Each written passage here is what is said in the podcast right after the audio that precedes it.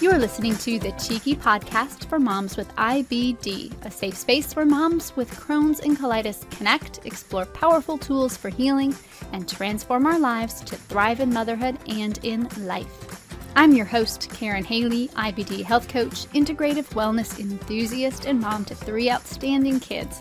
After having Crohn's disease for 30 years and working as a health advocate exclusively with IBD clients for the last 10 years, I know it's time to bring the types of candid conversations I have with my clients out into the open.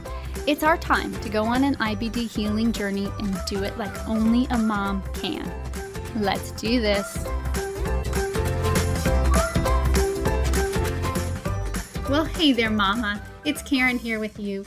I'm hoping you're having a day filled with loads of gut love. And if you're not, I'm here with a positive and hopefully enlightening message today that you can take with you to help you on your IBD journey. When it comes to Crohn's and colitis, I just cannot believe how much misinformation is out there, which makes it so challenging for us, the patient, to get reliable, accurate details about our illness. I think one of the reasons why we get so many mixed messages about how to best address our symptoms is because there is no cookie cutter, one size fits all approach to treating our illness. I've personally seen different women with seemingly the same symptoms, and they respond completely in opposite ways. And at first, it seems like a head scratcher. How can that be? Not knowing what advice to take and what to throw away for us, it creates a daunting task with a weight of a statement, kind of like something like, when I went to school, we had to walk 20 miles to and from in the freezing cold blizzard like conditions, uphill both ways. I'm sure you've heard a statement like that from maybe an elderly relative before. But since I like to be more of a glasses half full kind of gal, I prefer to look at the challenge of knowing what message is true and honest as more like a choose your own adventure novel, where instead of someone else being in charge of what you do and how you do it, you're in charge. You're in charge of every IBD decision, and you're responsible for how the journey turns out for you. Sure, there might be some missteps along the way, but at least with a Choose Your Own Adventure IBD book, you can go back and then you can have a do over with a completely different ending. Today, in the spirit of those choose your own adventure novels, I bet your kids are into, and if they're not into them, I bet you they're going to be into them soon. This episode, it can serve as a reminder that just like our kids who control the narrative with these books, when we have IBD, we have the power. We have the power and we're in control of our IBD destiny. Sounds a little bit corny and a little bit dramatic, but oh so true. Today, I'm going to share five common, really not so talked about pitfalls I see many moms with IBD making. Now, fortunately, these pitfalls or myths, as I call them, they're just like a choose your own adventure book. When you've experienced a not so happy ending on one path because you were led to believe a myth, it's not the end. It's not the end of the line for you. Instead, it's just an opportunity for you to go back and try again. Only this time, you're armed with more information. And with you at the helm of your IBD decisions, your journey is bound to have a happier ending next time. Let's dive into IBD myth number one goes like this When it comes to treating IBD, you have to be either in the medical camp or the natural camp. There's no in between. This myth, I have to be honest with you guys, it drives me crazy. People just love to pigeonhole you and others into one camp or another. And in each camp, it's so interesting because each camp, they're so judgy of the other camp, aren't they? The natural camp thinks medicine is the work of the devil, and that MDs and other doctors they'll lead us to cancer causing medications, and Western medicine will never help us. And then there's the medication camp, and they believe that people who prefer natural remedies, they're just tree hugging, granola loving hippies who don't have a clue about what it takes to actually feel better. Now, I always want to be honest with you guys. And if I am being 100% honest with you, I fall more into the natural camp. I always like to pick non toxic things, a non toxic way of doing things, a non toxic approach that gets to the root cause of IBD before I choose the symptom management approach for my illness. But sometimes IBDers, and me included here, we need doctors and medication and hospitals and surgeries. I'm so grateful. I'm so grateful for these options. I'm so grateful that they're available to us. Lord knows that there's lots of doctors who have helped save me a time or two on this 30 year journey that I've had with Crohn's. The myth busting approach to managing your IBD that I'm going to advocate for you with this myth, it's a way of thinking that excludes the idea of only medicine or only natural. And instead, it will incorporate what I like to call your wheel of wellness. I've talked about the wheel of wellness before on a previous podcast episode, but it's about relying not just on one thing to help you, but remembering that healing takes a village, a plethora of wellness tools to help you heal. These are the kinds of wellness tools that include having a really solid and honest relationship with your gastroenterologist, using meds when you need them, getting labs and procedures when they're warranted.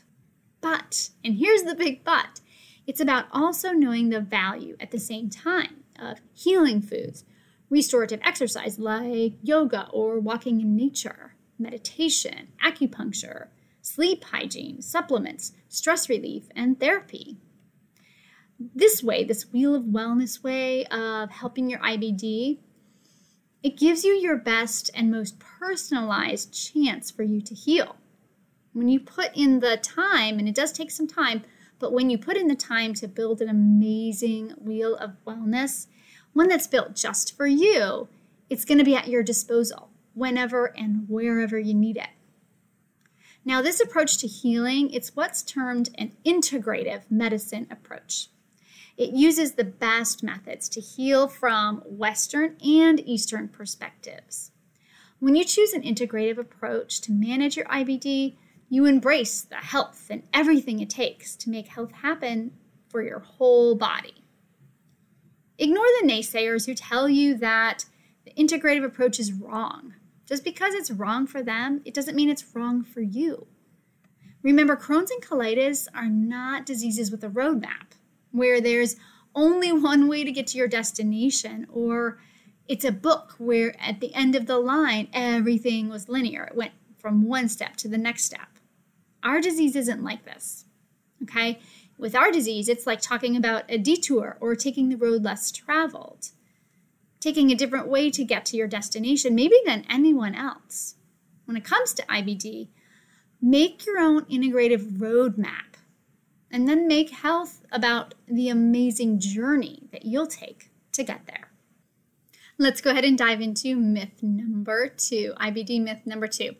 It doesn't matter what I eat, Food has nothing to do with Crohn's or colitis. Now, I am never one to contradict a doctor. After all, they did go to medical school. But I've got to say, how is it possible that an illness that affects your whole digestive tract, how is it possible that the food you eat doesn't impact your gut or your illness? Now, does that make any sense to you? I mean, it's really just common sense. Does that make sense? It truly doesn't. The thing is, it's not the doctor's fault here. The food you eat impacting your IBD, it's just not something that they're trained in. Doctors, they're trained in disease management, not nutrition.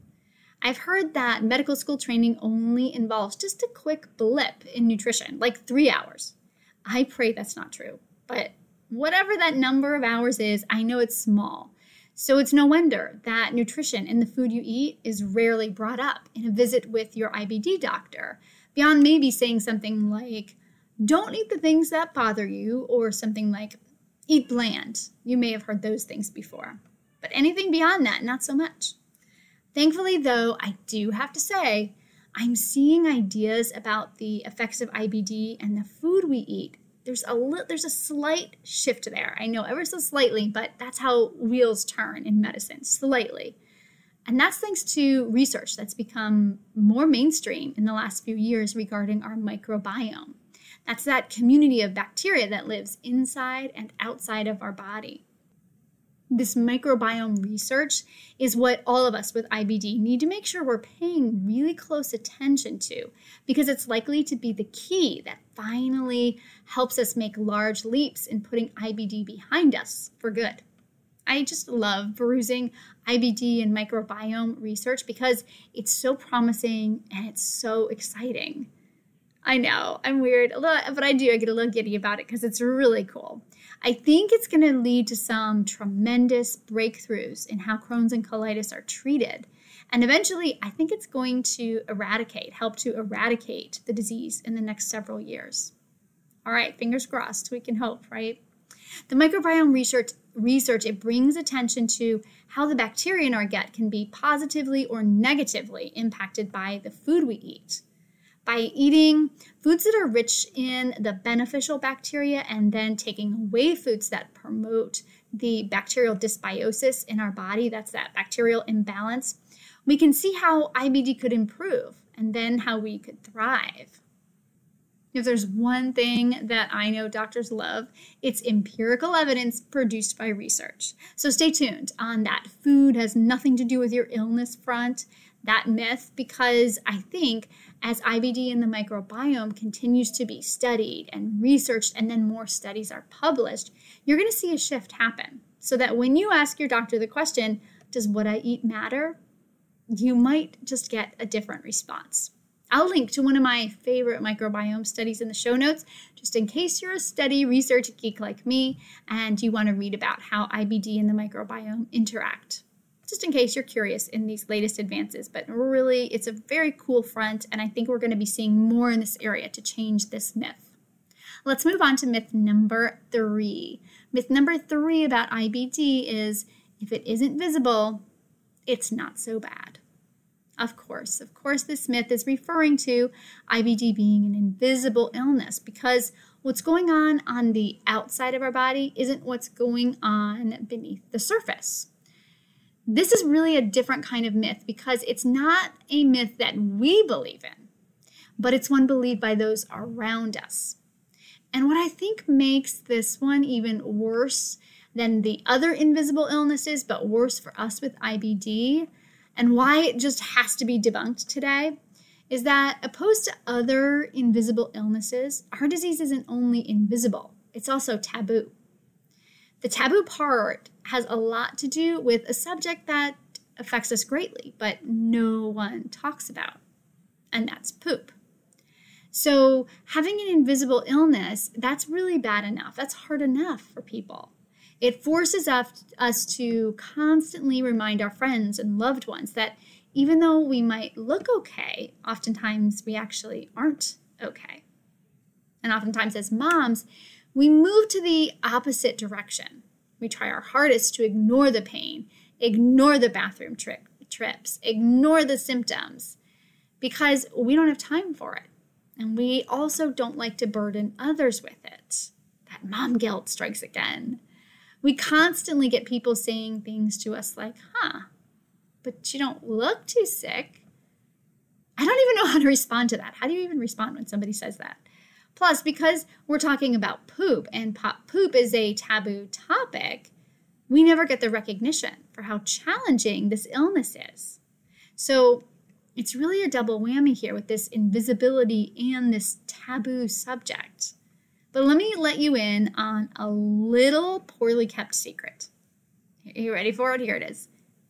Everyone poops.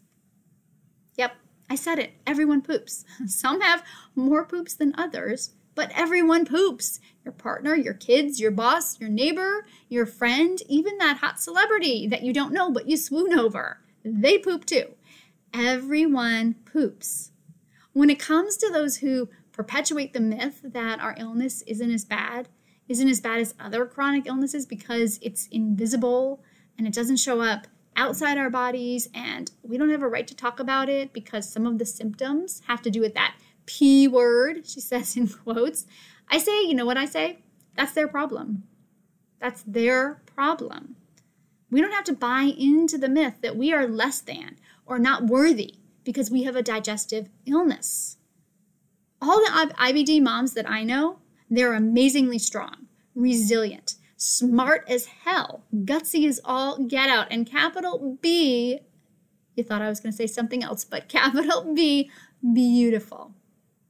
So no more hiding in the shadows, mama, because someone else is uncomfortable with you. I know how you feel because it took me way, way, way too many years to realize this for myself. And I'm hoping that you never go through the shame and embarrassment that I felt about IBD and our invisible illness, and especially the taboo part of it, the taboo part of talking about the P word. Hold your head high, my love. You are a warrior and a goddess. Myth number four, IBD myth number four is I can't eat fruits and vegetables because they go right through me. Now, first of all, I know that fruits and vegetables they can be challenging for us IBDers. I've experienced those challenges myself, especially when I'm in a flare. And it's not unusual for me to hear from a client that the food that when it is when it goes through them, it looks very much the same as it goes in as it goes out. I don't think I said that right, but you know what I mean. It looks the same when it goes in and then comes out in the toilet. There's undigested pieces of carrot, pieces of lettuce, skins of tomatoes, blueberries, or peas. Those are common foods that I hear about going straight through you without digesting at all. So it's only natural that you think, well, I can't eat fruit and I can't eat veggies at all because I don't tolerate them. And unfortunately, when this happens, many IBDers they reach for comfort food. And I'm saying that in quotes now, comfort food, in the form of things like mashed potatoes and mac and cheese, with the belief that they're easier to digest.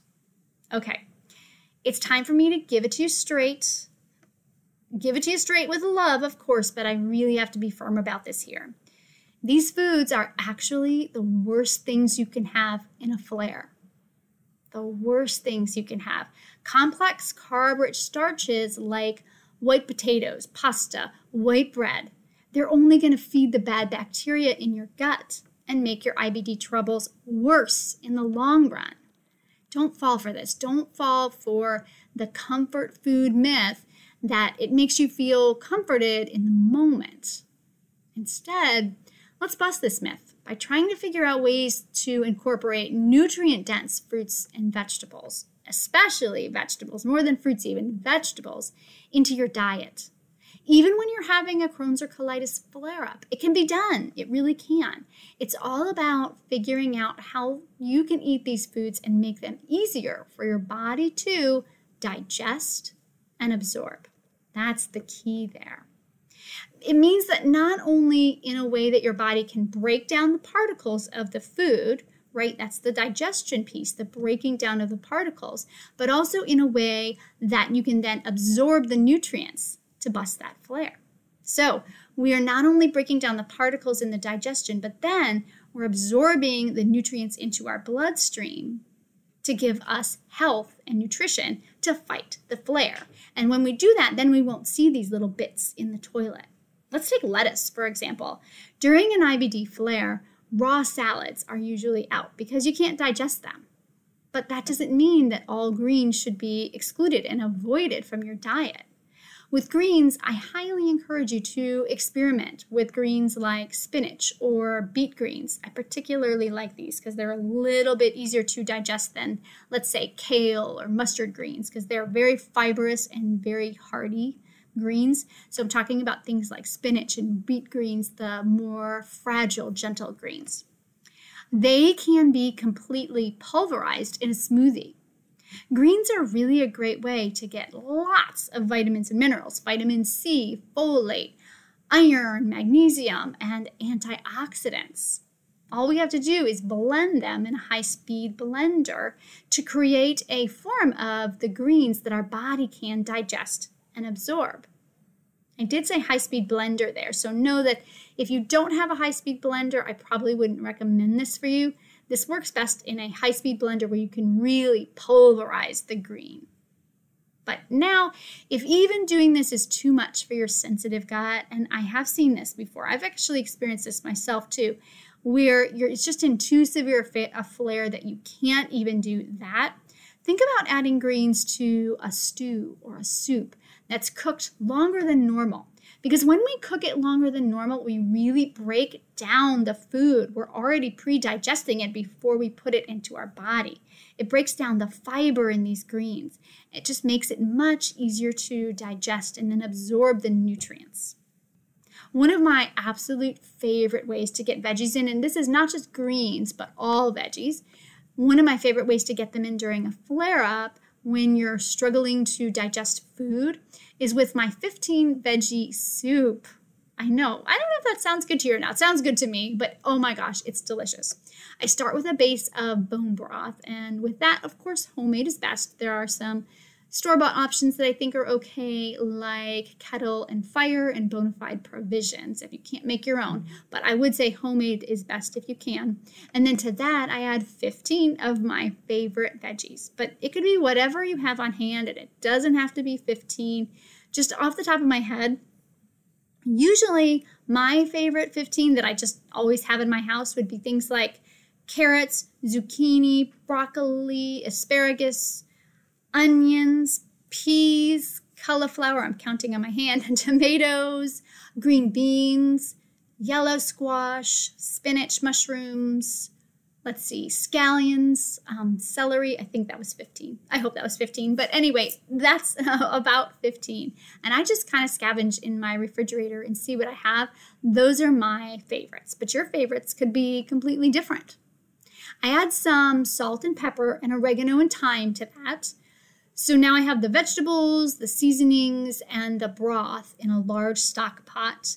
I bring it to a boil and then I simmer it with the lid on until the vegetables get very soft. And I'm talking mushy soft, right? If you're seeing your food in the toilet after you go, I'm talking mushy soft here, something you can really digest. Now, you might be thinking that that's where the soup story ends. I just serve it up from there. But actually, if you're struggling to digest your food, especially your fruits and vegetables, and you're not breaking them down, let's go ahead and break this down even further to its simplest form. And the way we do that is by putting it in a blender when it's done. And so, what you're left with is this really rich, creamy, delicious, nutritious, nutrient dense, easy to digest and absorb healthy meal that your gut will love. In fact, you'll hear your gut. It'll actually say, Thank you. It'll say that to you. I promise. Just wait. So, the bottom line here is to get your nutrients however you can. Just because you can't eat a salad raw, it doesn't mean you can't eat greens, right? We talked about how you could put them in a smoothie. And just because regular cooked carrots might go straight through you, that doesn't mean you have to give up on carrots altogether. It's about putting them in a form that works for your current state of your body. And there's many ways to do this. And if you're struggling with how to get your fruit and veggies in, I want you to get in touch. I'm happy to help you with this. Maybe it deserves its own podcast episode, actually, because this is really a big topic. So if this is something you're struggling with, let me know. I'll put it in a, a future episode. But if you want to, you can reach out to me. Hello at KarynHaley.com. Remember, my mom had to be just a little different and spell my name with a Y. So it's K A R Y N H A L E Y. Hello at KarynHaley.com. Reach out and we'll figure it out together. But when you do this, when you put your nutrients in a form that your body can digest and absorb, you give your digestive t- system a chance to calm down and repair with foods that heal, as opposed to those comfort foods that are hurting you in the long run. And once your gut has time to rest and reset, then you can start moving back into eating soup without pureeing it. Once you get that far, you can start with the soup itself or whatever you're making with the veggies that are just cooked. After that, and you're tolerating those, then you move into lightly steamed veggies. And finally, into raw. Seems like a really unimaginable goal, doesn't it? I know if you're right now, if you're listening to this and you're at the I'm seeing food in the toilet stage, you might be thinking, no, no, no, no. Yes, you can do this. You can do this. It may take some time. It may take some he- healing and repair of the intestinal lining, but it is possible. I've seen it happen time and time again, and it's definitely worked for me. So I hope, I hope you can imagine that for yourself because it is possible. And it's a beautiful thing. It's a beautiful thing to see what's possible when we give the gut time, the time it needs to heal, instead of immediately going to comfort food that doesn't really give any comfort at all. I just want to give you just a couple more quick thoughts on this myth before we move on. When it comes to fruit, you might not be able to eat an apple or blueberries raw, but how about cooking those down? I love making a blueberry compote, which is just blueberries that I heat in a pan. I like to add a little bit of vanilla to it because it makes the blueberry flavor pop, but nothing else, just the blueberries and the vanilla. If your blueberries are not frozen, you might want to add just a touch of water, but just a touch, just so it doesn't burn. But after I cook it down for a while, then I puree the blueberries into a digestible form. See how I did that? I took them from a raw blueberry, which I know that I can't digest, to a digestible form because it's now been cooked and heated and blended, right? We broke those fibers down. You can then store that in your refrigerator as a topper for yogurt, or I like to put it on my grain free pancakes or my grain free scones. All the health of a blueberry without the difficulty of digesting it in its raw form.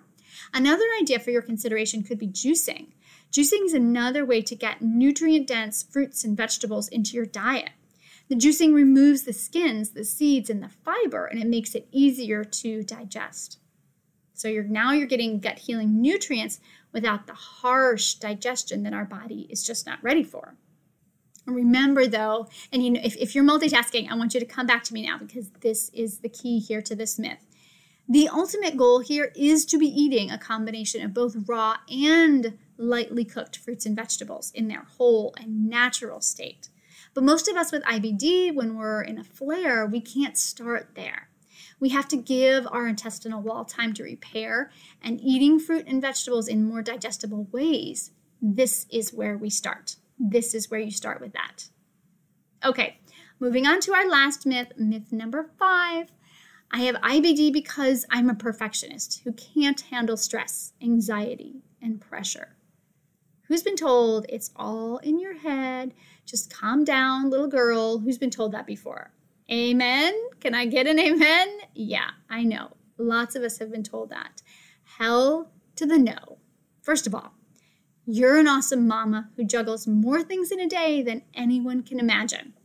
And I could just leave it at that because let's face it, enough said, right? I don't even need to say more. But I will say just a bit more on this topic because I'm here, you're here. So why not let's thoroughly bust this myth? You didn't get IBD because you can't cope with stress, although the prevailing views in the 1950s were just that. IBD was thought of as more of a psychiatric diagnosis.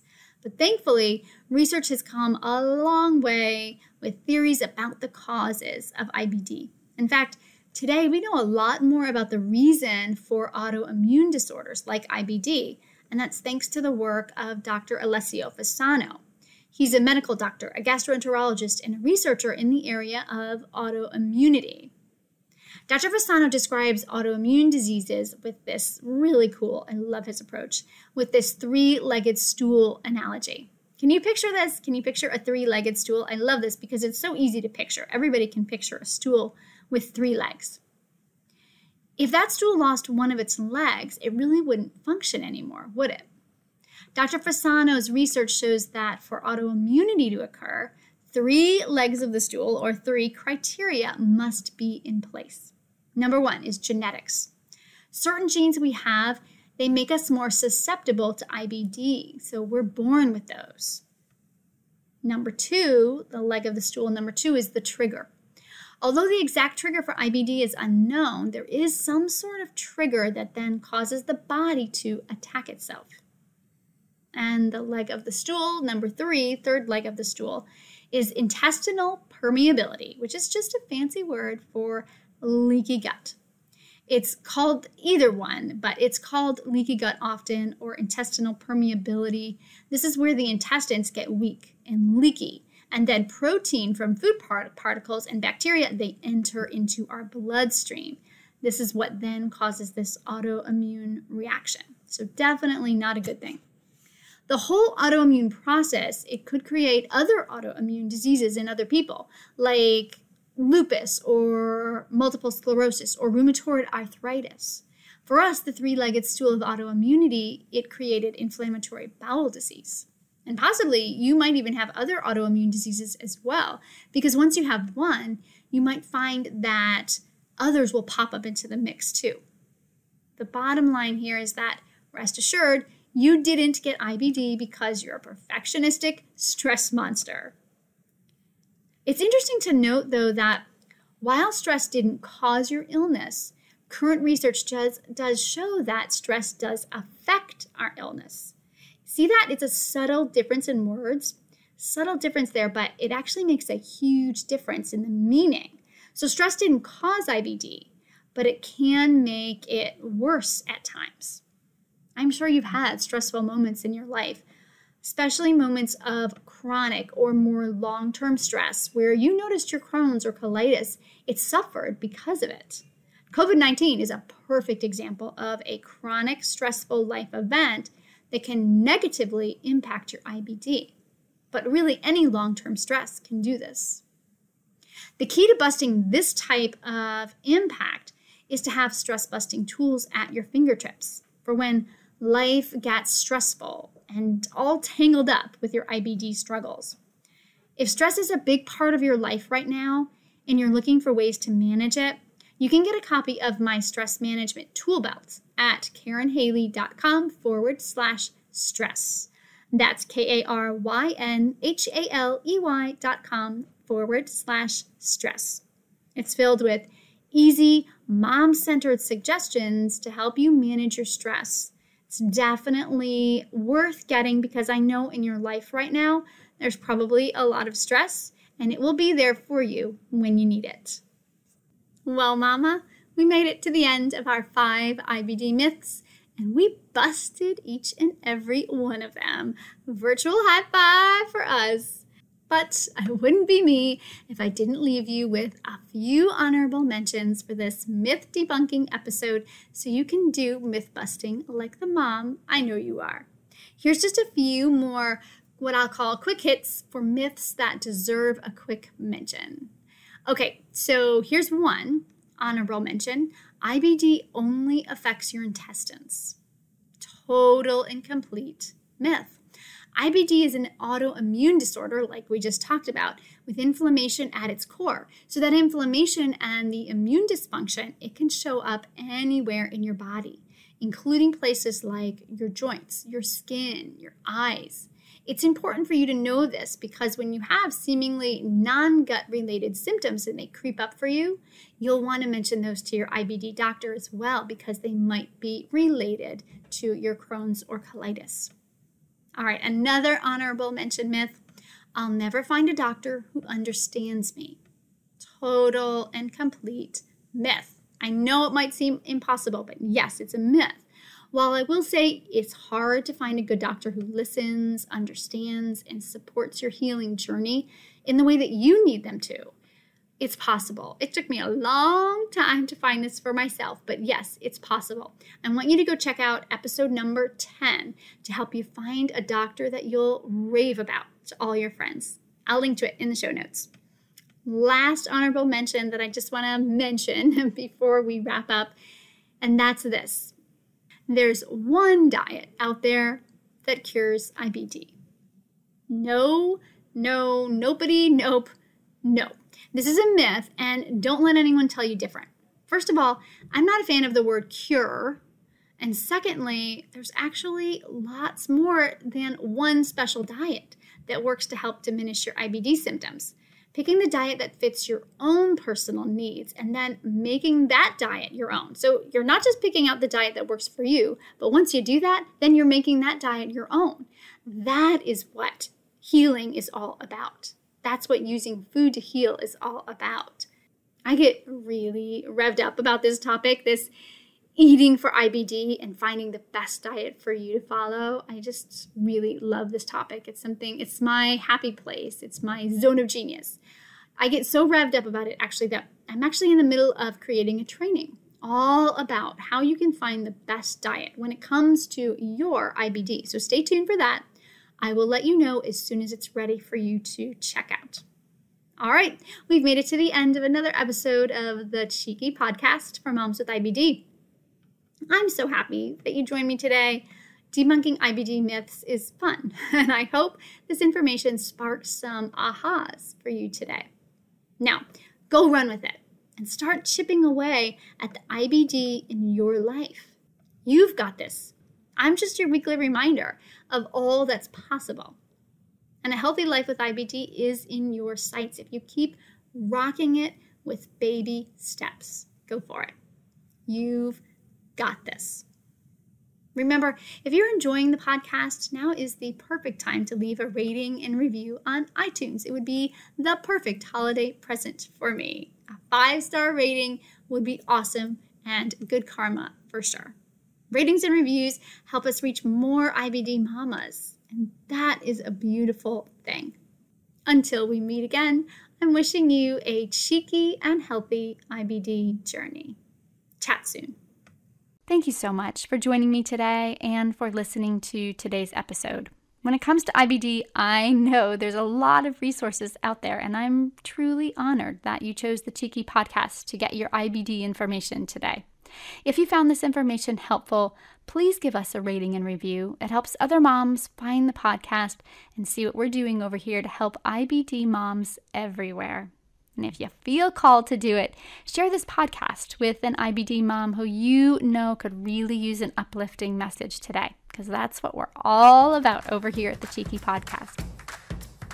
One last thing, if you're still with me, and if you are, you're definitely my kind of gal. We have to get to know each other better.